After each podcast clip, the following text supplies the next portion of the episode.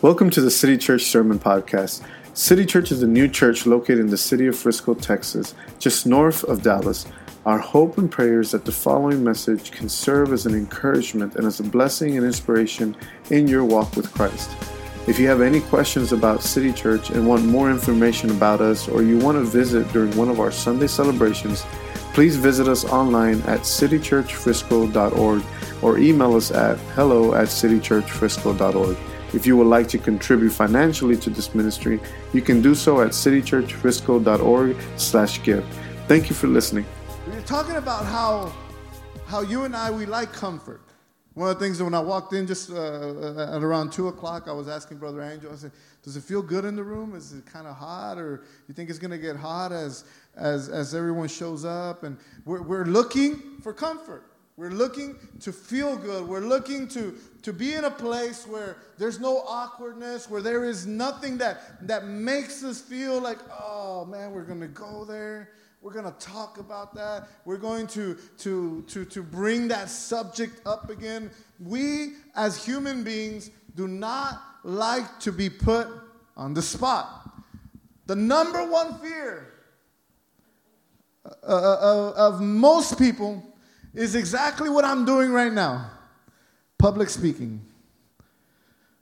Prepare a speech, deliver it to, even if it's just 20 people. I don't know if you took a speech class in high school and you're ready to present. Some people have this gift, but for, generally speaking, most people get a little nervous, heart starts pumping, and knees start shaking a little bit. We do not like to be put on the spot. We don't want to be uncomfortable. We want to feel that, that things are good around us. We want the air conditioning turned on. We want, uh, we want to sometimes slip into anonymity, no, to be anonymous and to be in a place where no one notices us, no one looks at us, no one speaks about us in a wrong way. And when we're with our friends, we want our friends to treat us right. Right? This is, this, is this true or this, or is this just me? This is true. We want to be comfortable. We don't like discomfort in our lives. We avoid public speaking. We introverts, we don't like being in big crowds. I don't like going to the mall on a Saturday evening around Christmas time. Extroverts, they, they don't like when, when no one can talk. They don't like going to the library because they want to keep talking. and there are people that we may think are kind of weird, and we're like, oh, oh man, he's going to come, and I hope he doesn't sit next to me. I hope she doesn't sit. We're Christians. We don't think like that, right? That's not us. That's not you guys. That's, that's another place down the road. I don't know. The whole point is we don't like discomfort. We don't.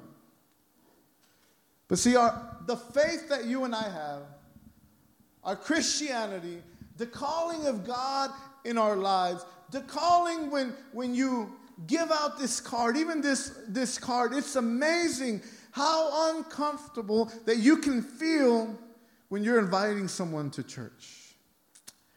Oh, they're going to think, they're to think differently about me. They're to be like, oh, oh, you're one of those. You're, you're, you're a, you're a Christian and, and you this and you that. And everyone has a, a, a some presuppositions about us as Christians. But the calling that God has put in our lives calls us to anything but to be comfortable. The Christian faith, we must understand, calls us to the foot of a cross. And for the most part, we have a basic or a good grasp on what the cross means in our lives that Jesus was born and he knew no sin as he lived. He lived a life that was perfect. He lived a life that was not, not like our lives where we make mistakes and, and we can't seem to keep our heart in control, our emotions in check. Jesus lived the life that you and I couldn't live, but yet, even in his perfection, even in the life that he lived, he willingly went to a cross as a ransom for the sins of our lives, for the sins in our hearts for the sins in our family, for the sins uh, that we commit today, that we commit in the future. I mean, we, we sing about the cross. And we talk about the cross, and, and it's amazing how when we sing, we, we, we begin to realize and we understand what the cross means. But I think that as a Western civilization, and what I mean is that we're not in the Middle Eastern world, and we're not in, in, in uh, surrounded by some, some difficulties in life that we take for granted at times, the comforts that we have. We sometimes forget the true meaning of the cross. I mean, I understand that's what what happened uh, so that I can have salvation. I understand that Jesus died. We get that. We understand that. But we sometimes gloss over it and we move right next to, to the next item of, of the salvation that God has given us and the forgiveness that God offers us. But we don't remember or we don't focus on what the cross truly means. We sing about it. And we can sing all day about the cross. Sing songs like At the Cross, At the Cross, where I finally saw the light. We sing cross uh, words like songs like the old rugged cross. I was gonna sing it, but I've decided not to. I'm gonna, I'm gonna, I have grace over you guys, okay? And, and we sing songs like the old rugged cross, how we cherish the cross, how we love the cross, and that how one day I will carry my cross and I will lay down everything I have. I will lay down my cross, and one day I will receive an eternal crown. And all that is beautiful, and all that is true. But we have to understand that the cross calls us to some uncomfort, to some discomfort in our lives. There's a a discomfort that comes with the sacrifice that the Christian faith asks us to make. In Mark chapter 8, I'm going to invite you open your Bibles to Mark chapter 8. In Mark chapter 8, verse 27 and 30, uh, we see this uh, we see this narrative of, of Jesus being with his disciples. Jesus begins to ask his disciples, Who do people say I am? Well, some say you're a prophet, some say you're Elijah, some say this, some say that. But okay, that's great. That's great that they say that. But who do you say I am? And Peter stands up and he says, Oh, Jesus, you are the Christ. You are the Messiah. And, and, we're reading in Mark, but in Matthew, Jesus responds to Peter's declaration of him being the Messiah and says, no one has the, no one has revealed this to you, Peter, but only God from heaven, my Father, has revealed to you this. And Jesus confirms, I am the Messiah. I am the Son of God. I am the Christ. And he begins to teach him in verse 31 and verse through verses 33 that Jesus says that he will be killed, but that he will rise again and there's a disconnect at that moment because what happens next is that Peter takes Jesus to the side and says, Wait, Jesus, hold up, tap the brakes. We were doing so good when we were talking about you being the Messiah. I mean, you had the people up here. We were, we were ready to run through a wall for you. We were ready to take over Rome. We were ready to, to cause a revolution because you are the Messiah. But then you had to bring everything down. And what are you talking about, Jesus? You're saying you're going to die? You're saying that the Messiah has to suffer many things at the hands of men? What is this business? And Peter, the Bible says that Peter begins to rebuke Jesus. How about that, huh? Jesus had just praised Peter and said, You know, this is a revelation straight from God, Peter. Actually, his name was Simon. And in that moment when God revealed to Simon that, that, that Jesus was the Messiah, Jesus tells him, Simon, you are blessed. You've received a revelation. And I even tell you that your name is no longer Simon, but your name is now Peter, which is a rock that is firm, that is strong. And my, how things change from one minute to the next. Isn't that our lives sometimes? That we are riding a high. Things are going so well. Things are going so good. And it's like nothing can stop the momentum. Nothing can stop the, the train from going. And then all of a sudden, there's a crash. Something happens that brings down the emotion. Something happens that brings down an entire room. And, and this is what Jesus did. I said, that's, Jesus said, that's great. God revealed that to you. But it is necessary that the Messiah would die. And it appears that they stopped listening at die. Because Jesus said that it is necessary for me to die, but I will rise again in three days. They missed that part. Peter rebukes Jesus. And the Bible says that Jesus turned. I don't know, I guess he had been pulled to the side by Peter. Was, Peter was about to give Jesus a lesson.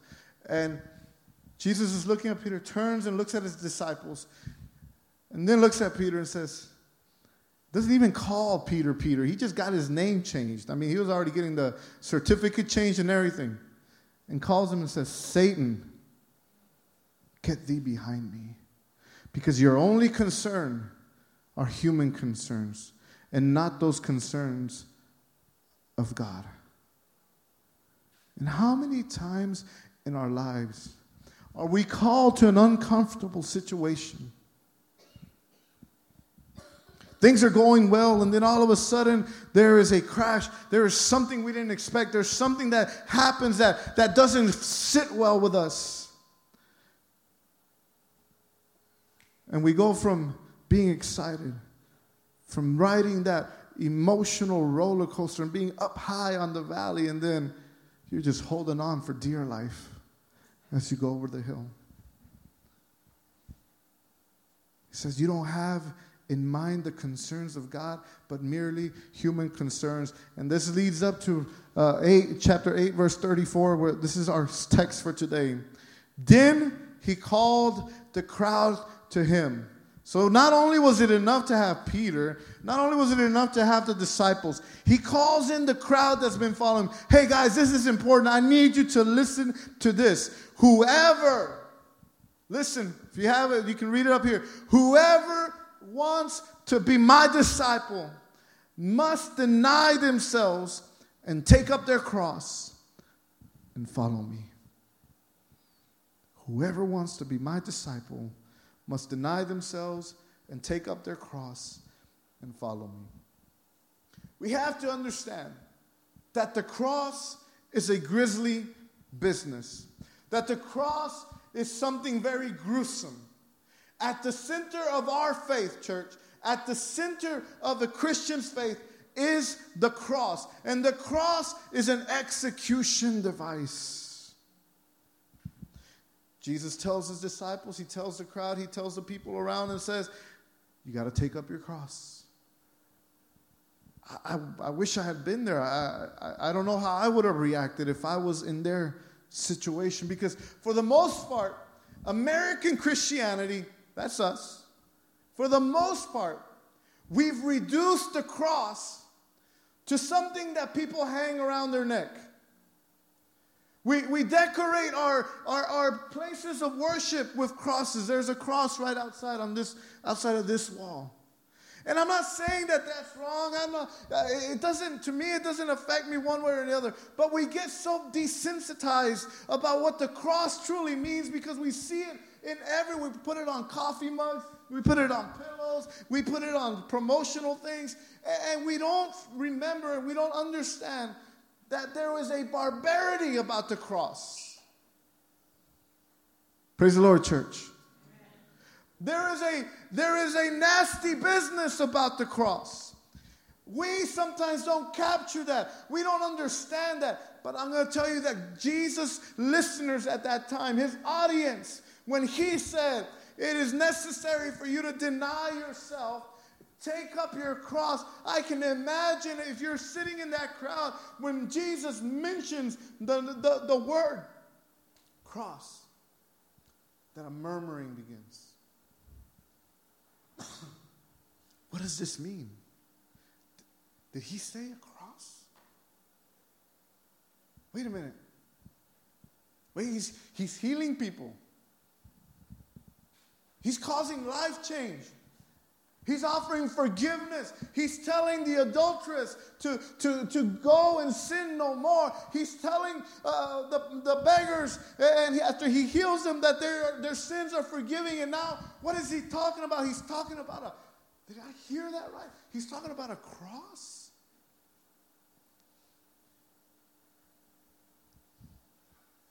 A method of execution. See, to the crowds, this would have been very confusing. Because for them, they saw the cross daily, weekly. They would walk by the execution grounds and they would see crosses. Jesus wasn't the first person ever to be crucified, and he wasn't the last.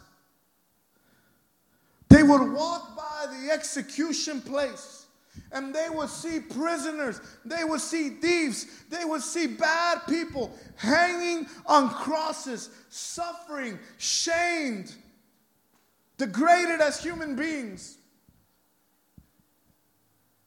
And now Jesus is saying that I have to carry a cross?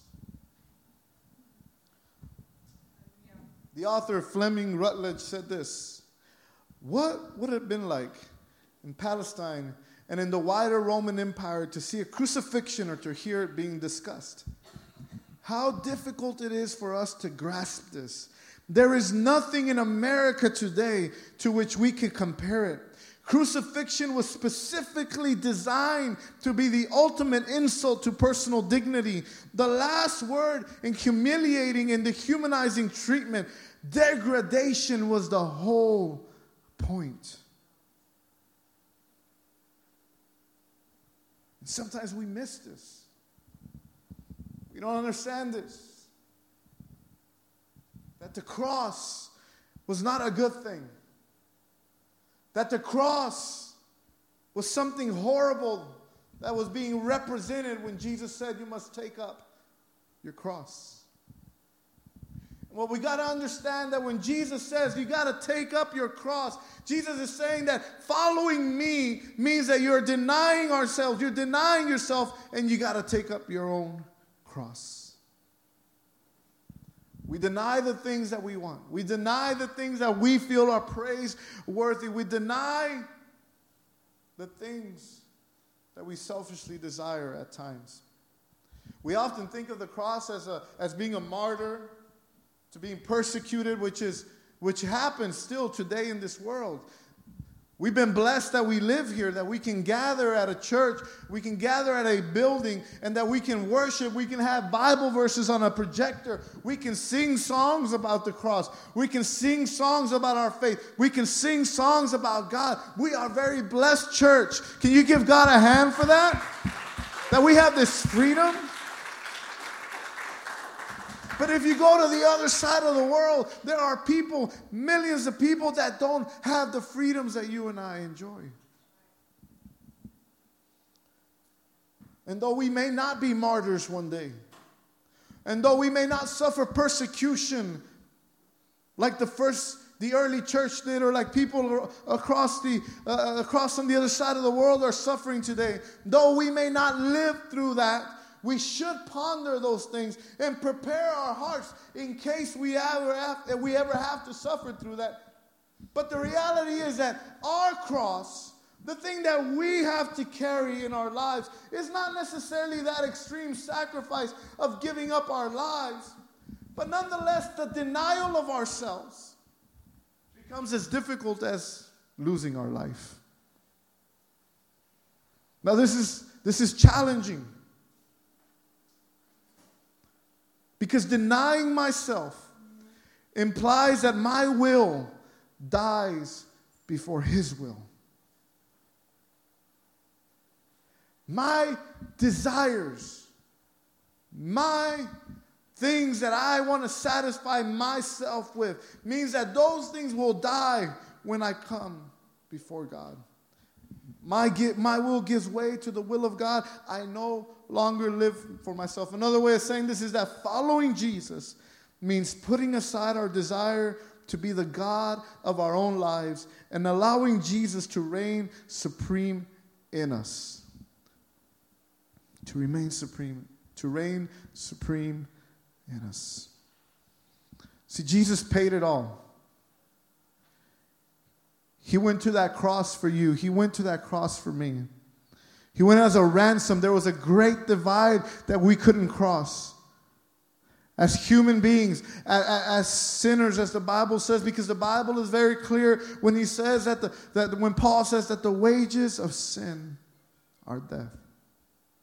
This makes us uncomfortable. We're all here kind of like, I don't know what to say. Should I clap? Should I be okay with this? This is not exactly what I possibly thought we'd be talking about today. And it does make us uncomfortable. Because our culture is one of self reliance. Isn't that the American dream? You work hard, you put in the time, you show up, you do your job, and you're rewarded. You'll move ahead in life. You'll be able to purchase that thing you wanted to purchase. You're able to gather up those possessions that you want to gather up. We don't want a grace that makes us relinquish our sovereignty. We want a grace that is easy and comfortable, not a grace that challenges us to live a life for Jesus. Sometimes we want a grace that will forgive us, but that doesn't require repentance. We want a grace that doesn't require a cross. But this is not what the cross comes to do. The cross comes to kill the me centrity, the I, the ego, and it does not allow us to bend the truths in the Bible. It doesn't allow us to bend certain things so that it can fit within my own theology, within my own beliefs, within my own views. And the truth is that we would rather work. Pastor, I would rather you tell me I need to pray more. I would rather you tell me that I need to fast a few more days and then I'll be all right because then I'm in control. I would rather you tell me, Pastor, that, that, that there's something that I can do to make myself right before God. And the cross tells us that all we can do is to deny ourselves, put our faith in Jesus. Because, see, the problem is that when it's about how much can I pray, how much can I fast, the problem is that there's still I in the middle of it. What can I do? There must be something to cross that divide. There must be, and I've used this example before. I'll use it again. Back in, I can't remember what year, it was in the 70s, now that we're doing the Winter Olympics, but in the Summer Olympics, there was a, a man by the name of Carl Lewis. I think we've all at least heard the name. He set the record for the long jump. I don't remember the exact amount of feet, but it was 28 feet and something inches. Now, 28 feet is a from that wall to that wall, maybe even a little more. That's I've measured it out and I and I've marked it out before, and it's uh, pretty long. It's a big jump. I will tell you right now that I can train for the next five years. I can work hard for the next five years. I can follow a strict diet, I can follow a strict physical regimen and train to make this jump. But in five years, if I give my all to this, I promise you I'm not making that jump still. It's not within my genes, it's not within my. Uh, it's not me. I mean, I'm pretty athletic. I know. I don't need to tell you that, right? You guys can see that. But I just wouldn't make the jump. There's a reason there's only been two or three people that have been able to jump 28 feet. It's next to impossible. There's nothing that you and I can do to make God love us or to make God even fall out of love from us. He did it all for you. And this is where we struggle. You mean I don't have to I don't have to pray more? Well, I'm not saying you don't have to pray. What I'm saying is that you're not praying for your salvation. You're praying that God because you want to have a relationship with God. I'm not saying you're not fasting anymore. You should fast. You should read your Bible. You should do all those things. But you do it out of love for God because you realize that He made the jump that you couldn't make. Because you realize that without Him, we wouldn't have an opportunity. There's nothing that you can do that will make God love you more or God love you less. In fact, the Bible says in Romans chapter 5, verse 8, God demonstrates his own love for us in this. While we were still sinners, Christ died for us. We were still far from God. We still didn't know God. We still didn't want anything to do with God. But even through all that, Christ died for us. See, Jesus says we have to deny ourselves, we have to take up our cross and follow him. And in verse 35, Jesus goes on to say, For whoever wants to save their life will lose it. But whoever loses their life for me and for the gospel will save it. This is the power that we have in our hands, church. This preaching of the gospel. We talked last week that Jesus was a stumbling block, and people stumble over the fact that, that Jesus is the one that did it all for us. And Jesus comes and he says that you can't, you got to give up your life, you got to lose it. And when you lose it, and you give yourself up for the gospel, that's when you save your life. So when I die to myself and I live for Jesus, then I regain my life. For those who come to faith in Jesus, the cross is no longer a grisly, no longer a gruesome symbol of shame. The cross becomes victory the cross becomes a symbol of hope. The cross becomes a symbol of joy. The cross becomes a symbol for us to gather and to give God the praise, to give God the glory, because, church, Jesus' victory is our victory. Jesus shares his victory with us. Jesus shares his victory with those who puts their faith in him. The Bible says that we're more than conquerors. The Bible says that we are victorious. The cross delivers us from our sin to a life of hope. It sets us free. 1 Corinthians chapter 1 verse 18 and I'll close with this verse. For the message of the cross is foolishness to those who are perishing. See people listen to this message about the cross they're like, ah, I don't think I get it. I, am not going to accept that. I, I, it seems to, that's outlandish. That in order for me to live, I have to die. What kind of what kind of talk is that? I, I don't get it. It's just too. It's something that I don't want to accept. It's something that's difficult. That's what Jesus. This is what Paul is saying. That the message of the cross is foolishness to those who are perishing, but to us who are being saved, it is the power. Everyone say power. It is the power of God. I'm going to ask you to stand today.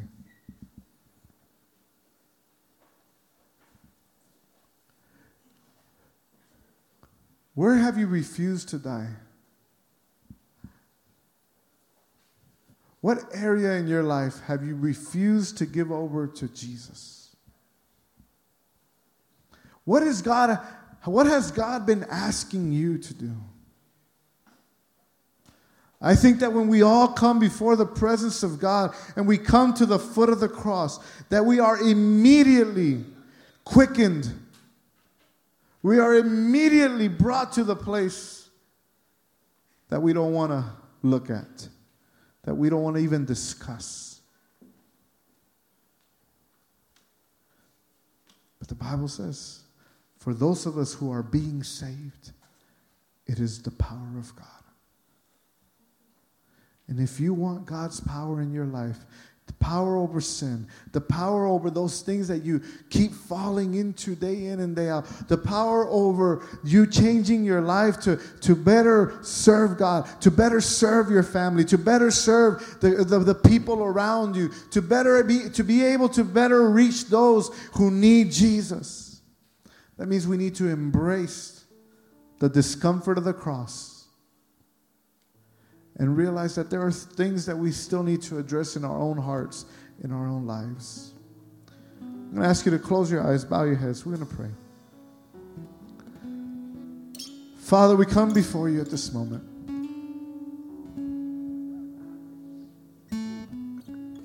We come before you just realizing, Lord,